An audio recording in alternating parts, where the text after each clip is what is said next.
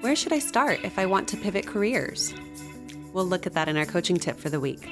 And in our interview segment, we have Eileen Squires LaCour, a beautiful photographer and badass accountant. We hope you enjoy the episode today. And remember, something powerful resides within you. I'm here to support you in seeing it and creating it. Where should I start if I want to pivot careers? I'm often asked this question by people who come to me and they are considering working with me as a coach.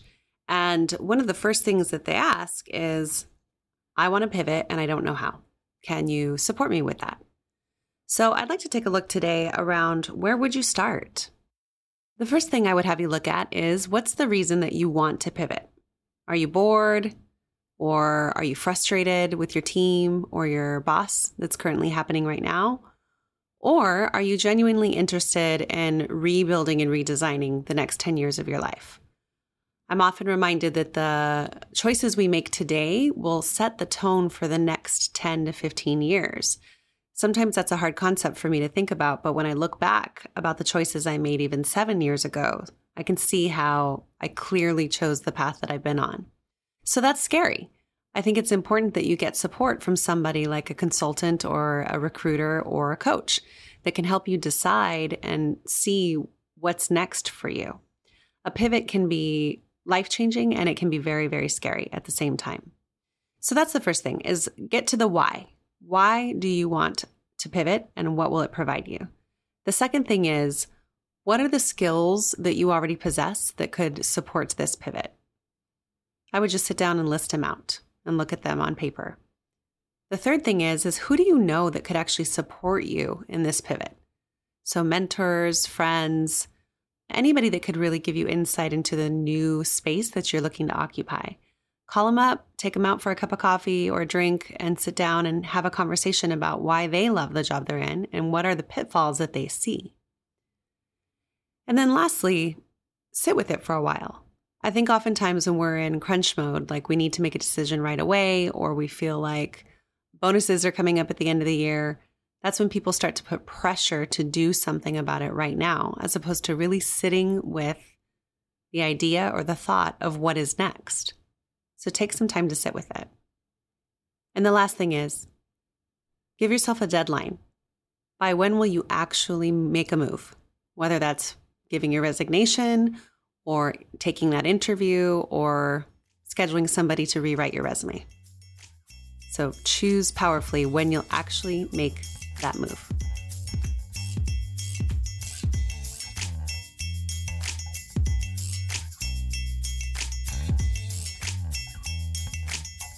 Today, I have with me Eileen Squires LaCourte.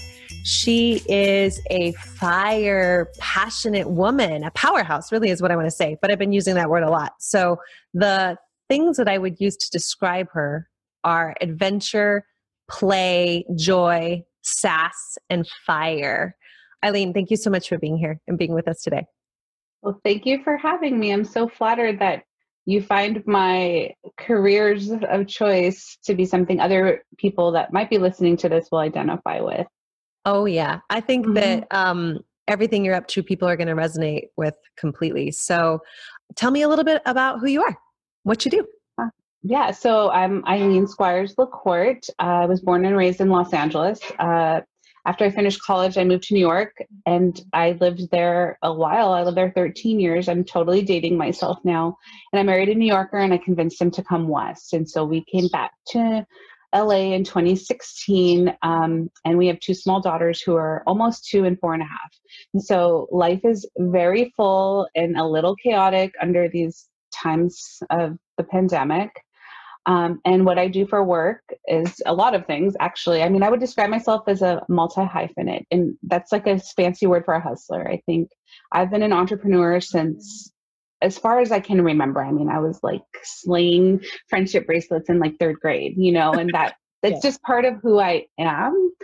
But I own two small businesses. I am a photographer, mm-hmm. which I have been doing about 10 years now. And I was trained at the International Center of Photography in New York. I shoot mostly nonprofits, small businesses, and people. My passion is people like Elena. Um, I love small businesses that are owned by women, creative small businesses that are owned by women. That's like my pressure point. And I like working with kids because I, ha- I was formerly a teacher. The other small business I run is called Squires Tax Preparation, and it's a tax preparation business. And in the same vein, I work with the same population creatives, mostly women who are afraid to talk about their money with someone that's not a woman.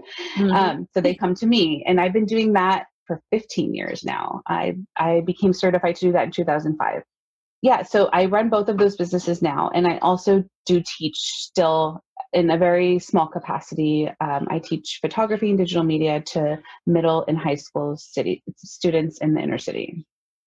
That's amazing. I mean, that's why you're called a multi hyphenate. right? Yeah, basically.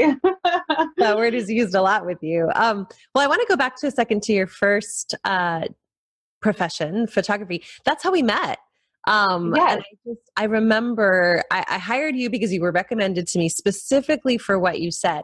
I remember when the referral came through, they said, Eileen is the woman to go to because she's supporting other women growing their businesses. And I was a brand new coach when we did our first shoot together. Oh, yeah. How, how, many years ago was that? Oh gosh, I, I don't know. I think it was like over five, five years ago yeah. when I was like, I need a good photographer. Who shall I find? And I just remember how safe you made me feel. Like you were so warm and so welcoming, and you had such great ideas. And I had this certain feel that I wanted and n- no idea how to describe it to a photographer. and just all the questions you asked made me feel really um, comfortable. And I'll tell you what, I still use those photos, even though they're over five years now. Um, people love them. They speak to them and, and they, they see them and they're just like, this photo is beautiful that's who you are. So tell me, who are some of your favorite people that you've you've and not necessarily their names, but what types of clients really get you excited? Well, you know, I I think that when you're starting any business, the first clients you're ever going to have are people in your inner circle, right? And mm. so the women in my inner circle were all like me. They were all like 30 something entrepreneurs or aspiring entrepreneurs that were starting businesses. And this was before, like, I feel like when I moved to LA, everyone I met was a freelancer, you know, and this is 2016, right? But I've been a freelancer for more than 10 years now. So I feel like, you know, I've been in the game long before like social media determined like who you were going to meet and whatnot. So I think those freelance sisters are powerful people because, like you, they they do the upsell for you. They tell their friends, their clients, their coworkers about whatever service you're offering, and then those people are interested and they come to you. And then they they're not even that interested in like the nitty gritty of what you do, but they've already trust that you're going to provide them with what they need. And that's sort of how I run both of my businesses. I think um, my you know my husband's in sales, and he says like what they teach you in sales trainings is to just listen to your client and i really try very hard to do that because i can tell you there's been a lot of times where i felt like i was purchasing a service in which whoever was servicing me wasn't listening to my needs and so i try not to be that person. Well and that translates directly it sounds like into the tax business as well. Oh totally. I mean that you know before i moved here my business was service some educators and small business owners in New York and a lot of actors, like people who don't who are kind of like working off the grid, like maybe have mm. um, not traditional like W two payments. You know, they're like gig workers or whatever. And so you know they, their situations can be complicated. Like they might have like me many jobs or many 1099s or many employers. They don't have bookkeeping. Like they're just a little disorganized because nobody tells you that to run a like a successful business you need to be good at whatever the service or product is but then you also need to be good at the business stuff. And unless you can afford to hire a team of people that can do that work for you you're doing it all yourself at the beginning so you need to be good at a little bit good at both of those things. Um, and so I try to empower, especially my female tax clients and my female photo clients, to like know a lot about their service or in terms of taxes like know a lot about their finances because without like financial stability you can't pursue whatever art you're working on or whatever your business is and that for me is like first and foremost you have to have like healthy financial habits to pursue whatever drives you. And so I, I learned that quickly as a photographer. yeah. Well, okay, so now we're in this weird time, right, of COVID, and oh. you are in a profession where you had to like be with people in person. So I'm curious, like, what have you done to pivot during this time? Definitely. I mean, this is it's a hard time. I think for someone like me, I'm I'm very lucky and blessed that I have a lot of skills that can be marketable in a time in which we're all stuck at home. So that that's been like working to my favor like 110%. Um, but one thing I did when this first happened was that I kind of expanded my servicing for taxes because I found that it was a time where people were scaling back in their actual work, but then maybe doing more reflecting about how to improve their businesses and being more strategic about their money and their investments and and just better organizing themselves so that they that was like one thing they didn't have to worry about when this was over. And so I expanded my servicing, which means that beyond doing just taxes, I started doing like a lot of um, talks and collaborations with other sort of money professionals. And when I say money professionals, I have a partner who's a CPA. So I work with her a ton because she knows like a lot of the legal stuff I don't know, you know, yeah. but we collaborate a lot. And together we collaborated with like a money coach. We um, collaborated with a bookkeeper. We collaborated with a financial advisor, all women. And and I think that presenting ourselves in this way was really powerful. We spoke to a lot of people, especially women who were either had like lost their jobs or um, were like working furloughed, like working abbreviated hours, but maybe thinking about starting a business. And we spoke to them and like they came to us and hired us to like help them start their businesses. So that that was one way I pivoted the other thing I think, which is so hard for creatives to do, um, and it's especially hard for me because I have two small kids at home, is to take a sort of sabbatical from your creative work or to think about doing a project. Like if I didn't have two kids at home, I'd probably do something more creative in my photography work and work on like a pandemic project. But I, honestly, there's no time for a pandemic project right now. My pandemic project is keeping two tiny humans alive. You're humans, I know. so um, I I try to take the pressure off myself to like create and make money and whatever, and just sort of. And I know this sounds very West Coast, but have faith in the process and know that like I've worked very hard to establish these businesses over the years, a decade or more, and they're not going to go away. But even though I'm not doing a lot of work right now, that I have faith in the everyday, like that there's other things that are going to come to me. And so um, I've picked up more hours teaching stu- other students, which is really empowering for me because I'm a people person. I like working with people. Um, and I'm still talking about things I love. I love digital media, it's the future. And I love thinking about empowering other people. And that's sort of like a tagline in all businesses now that I'm thinking about it in this conversation. I love empowering people to to feel like they they can do something Oh man, I love it because I can hear the hustler mentality and the the Harlem Edge girl. uh, well, people like- don't talk about it. You know, they don't want to talk about like financial things. That to me is like something I want to demystify for women. Like, why don't we talk about our salaries together? Like, I have a great example, a great story. I have a girlfriend who works in entertainment here in Los Angeles. One of my closest friends. I've been friends 20 years. Yeah not once did we ever talk about her financial health.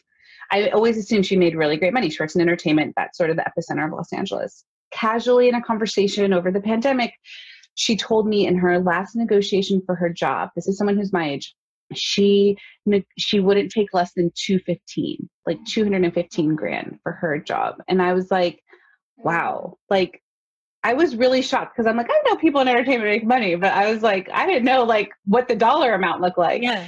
And I thought, wow, like that's a lot of money, you know? And then I, it, it spiraled into a bunch of other things. But I, I think that, you know, we should be talking about money more because it's not commonplace for women, especially women business owners to be talking about like what their financials look like. Well, and it's so hush hush, right? Because there's, I, I, mean, I think that there's still a stigma and shame around it, which is so funny because, like, whose measuring stick are we using? If we all like are just honest about it, then we know where we're right. at.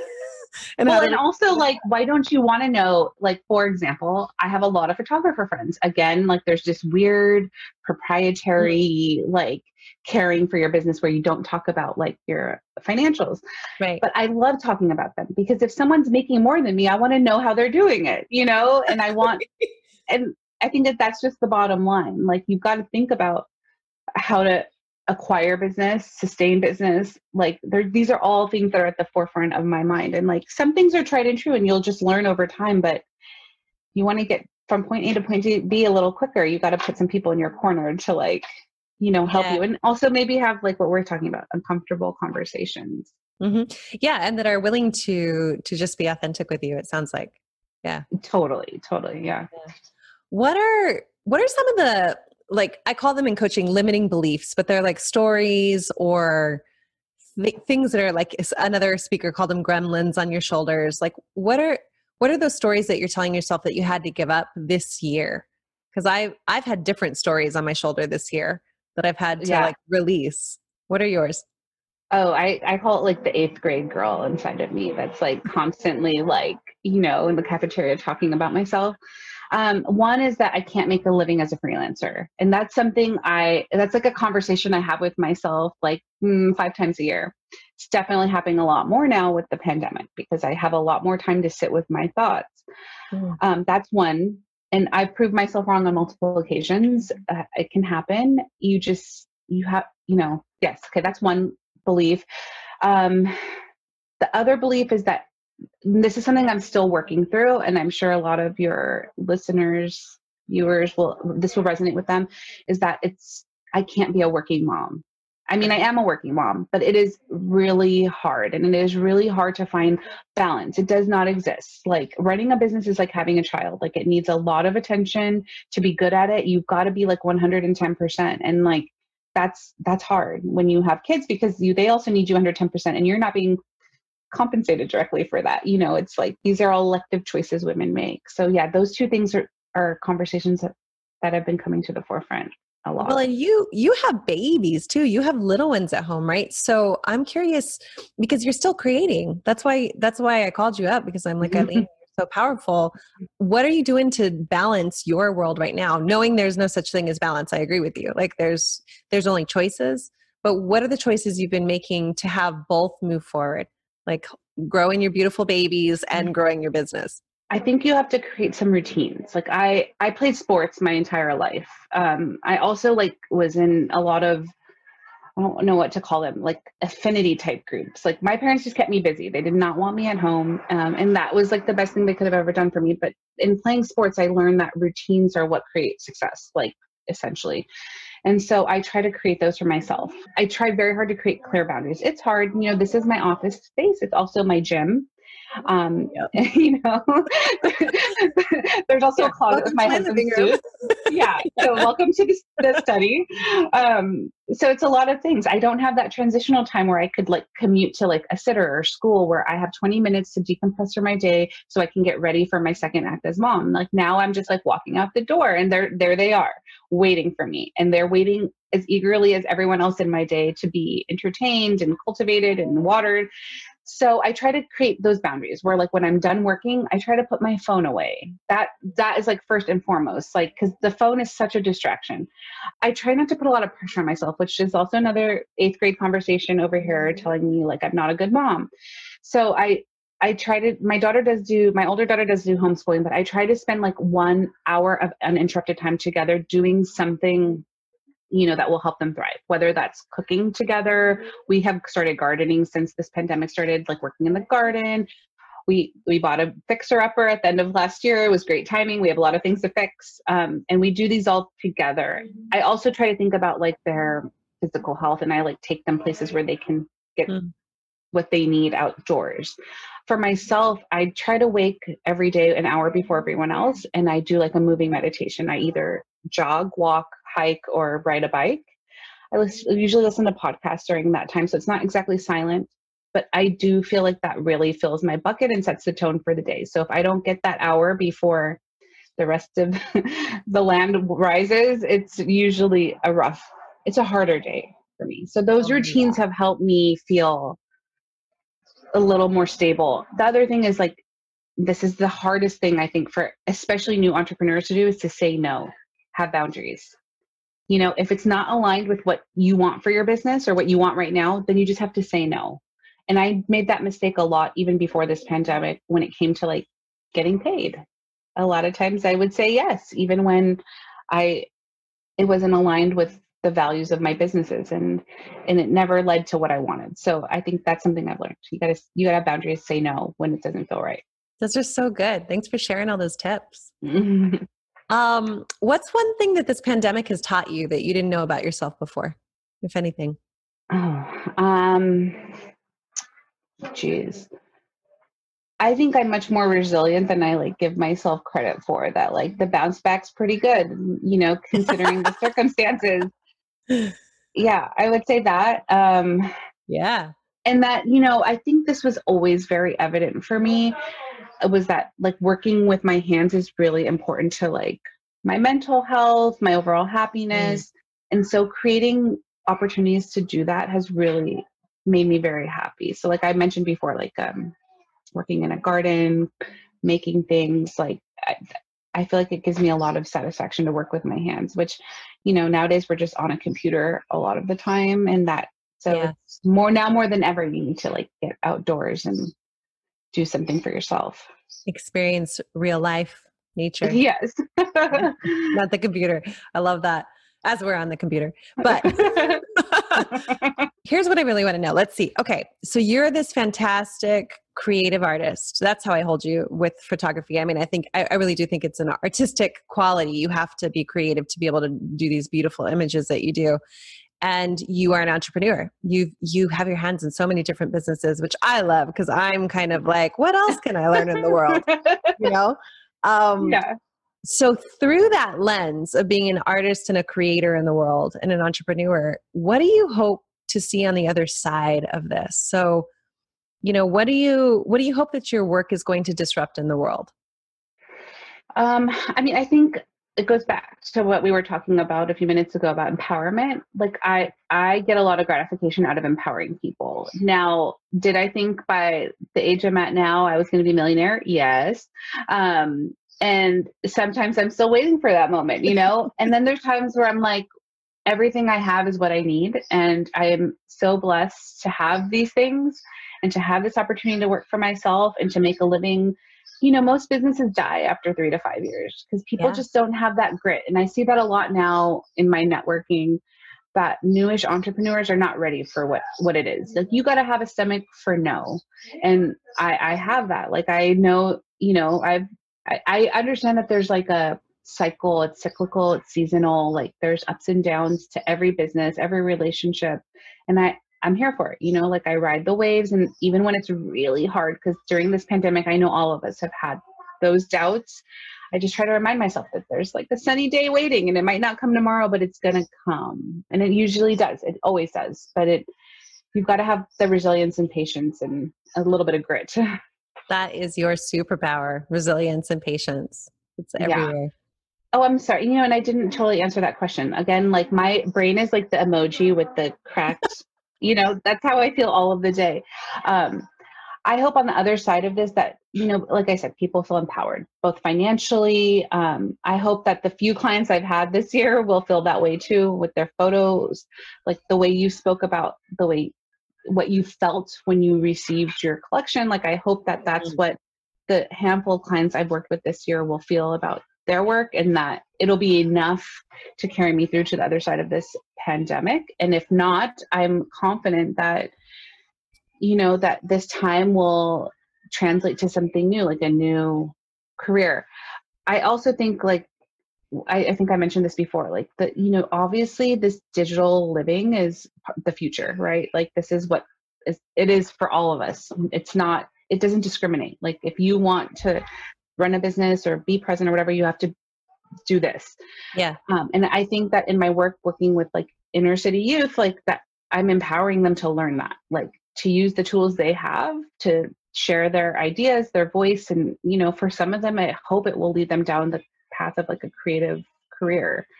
Because if someone would have told me that at, I don't know, they're like 13, 13 to 16, I think I would have become a creative much sooner, but I didn't have that voice in my life to tell me that you could make a living being a multi hyphenate or multipreneur. Yeah. So I literally I hear that you teach them and and bring the voice to them that says that they can do this. It's just it's possible even now, right. even in a pandemic, you're doing it. Right. Right. Yeah. And I think that everybody, as much as I need like that, that burst of light in my day, like I'm happy to be that for someone else. Because I, I believe it's like cyclical, you know, like what you give is what you get. As entrepreneurs, a lot of times we're looking for dollars, like, and, you know, that's important. I mentioned that more than once in this conversation, but I think what's bigger than that is about like this exchange of energy and the feeling you leave people with. I mean, when you introduced me at the beginning of this conversation, you didn't say anything about what you paid me. You talked mostly about like what you felt, um, what the mm-hmm. the product was, um, and that's generally what people are purchasing is an experience. And yeah. I think as much as as we can prepare people for this type of economy, because those experiences are going to live beyond this pandemic and even through this pandemic as much as we can prepare youth and ourselves for that, I think the better off we'll all be. Oh man, that's so good. And I love that because it's true. People don't buy products, they do, but they buy mm-hmm. experiences and who they believe in. That's at totally. least my my experience with it. So I used to make these rules of and some of them really ring true. Like I used to say, you know, the my best kind of client in any business is someone I'd want to be friends with. Hmm. Because in both types of work, in all the work I've ever done, it's extremely intimate. So like if you don't like somebody or you don't there's not a, it's not a good fit, like it's going to be a really hard job. And nobody left their day job to have a really hard job. You know, like you already did that. So that's what I tell myself all the time. I'm like, I, they don't need to be my best friend, but do they have other people in their circles that I want to touch and work with? Mm-hmm. Probably or no? Like, you know, I ask myself that question a lot when I get a new client, um, especially one that hasn't been referred to me. Like, right. so I don't know anything about them. Like, are they someone that is going to help me grow or stay stagnant? Like, that, those are questions that are important to ask yourself when you're acquiring new business. That's amazing. Um, any other advice you would have given the younger version of yourself?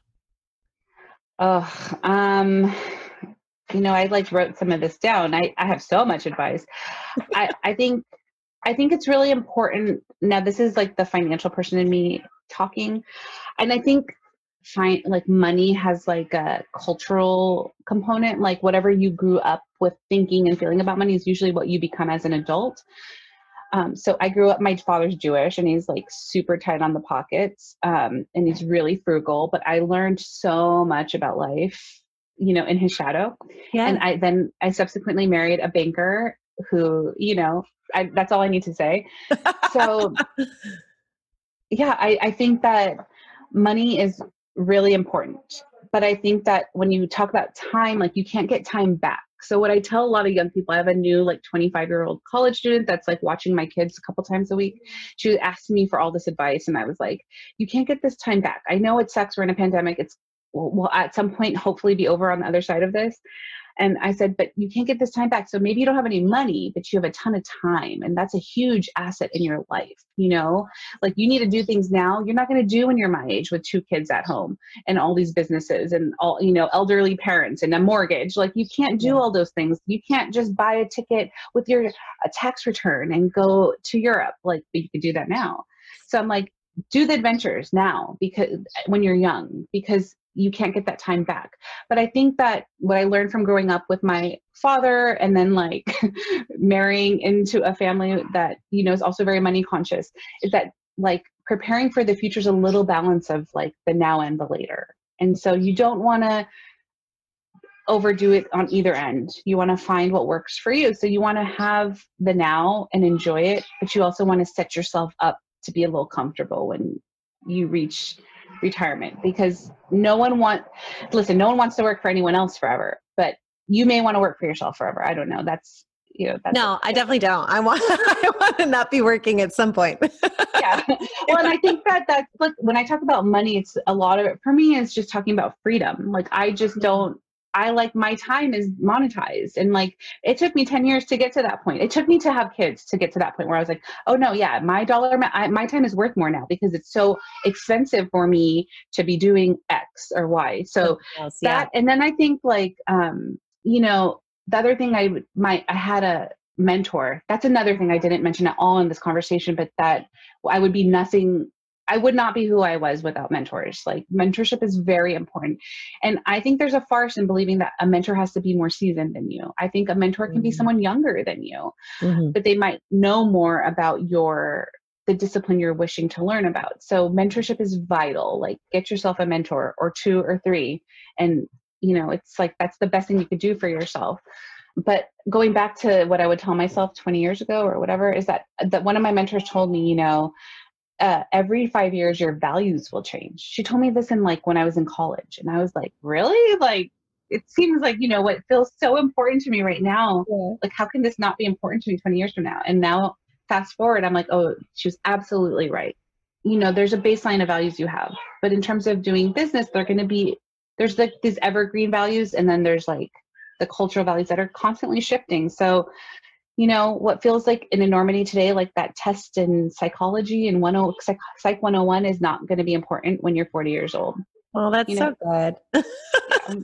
no one's going to care. No one cares No to be really honest no one cares about your grades. Like i i think this economy we're working in now is sort of a free for all you know? It's like if you've got a marketing plan um, and you're kind of cute you present well you're well spoken maybe you've been a couple places like you can go pretty far and i think that oh the other thing i would say too and this is something i'm not great at i'm still learning i'm still growing is becoming an expert like a niche expert Mhm. because once you become an expert you become very valuable yeah, you can give advice. so Yeah. right so once Yeah. i became very niche in like the work i was doing and just saying it aloud those clients started coming to me. And at first it felt kind of like magic but then i was like this isn't magic. I'm just being like deliberate with what i want. And you know like me saying like i want to work with creative entrepreneurs and then them coming isn't like happenstance. It's very strategic you know? And i think that we these things should be taught in school but they're not. Like it's the school of life the school of common sense. That's so brilliant. Thanks for sharing all that. Super cool. Um, okay, last question. So, if you had a megaphone and you had to make a big statement to the world leading them into next year, what would you say based on everything? We, you had so much goodness in this. So, how would you narrow it down for one statement? oh gosh um i mean i think that if you I, I was fortunate enough to grow up to be a college student in the early 2000s to be young professional in the early 2000s i know what the benefits are of a democracy.